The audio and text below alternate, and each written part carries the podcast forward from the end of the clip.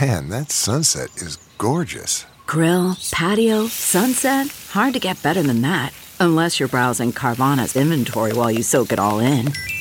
Oh, burger time. So sit back, get comfortable. Carvana's got thousands of cars under $20,000 just waiting for you. I could stay here forever. Carvana, where car buying meets comfort meets convenience.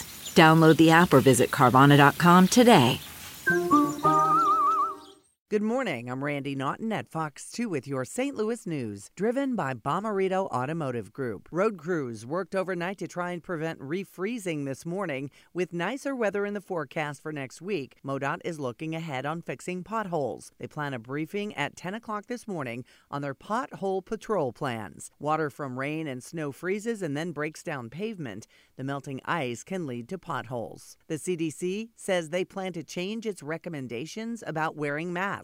Most Americans will no longer be advised to wear masks in indoor public settings. That decision is based on current data. St. Louis County's mask mandate ends at 8 a.m. on Monday. From our Missouri State Capitol Bureau, Missouri lawmakers paused for a moment of silence for the people of Ukraine. Lawmakers saluted those defending Ukraine. And if you would like to help support Ukraine, we have a list of organizations working to help Ukrainian citizens. They include the International Red Cross and Doctors Without Borders. You can find that list at fox2now.com. A cold start this morning with wind chills in the teens, a quiet day with partly sunny skies and highs in the 30s and milder this weekend.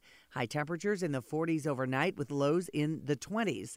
The quiet and much warmer weather next week. Highs will reach into the 50s and overnight lows will be in the 30s. The sun returns, no rain through Wednesday. For more news, sports, and weather,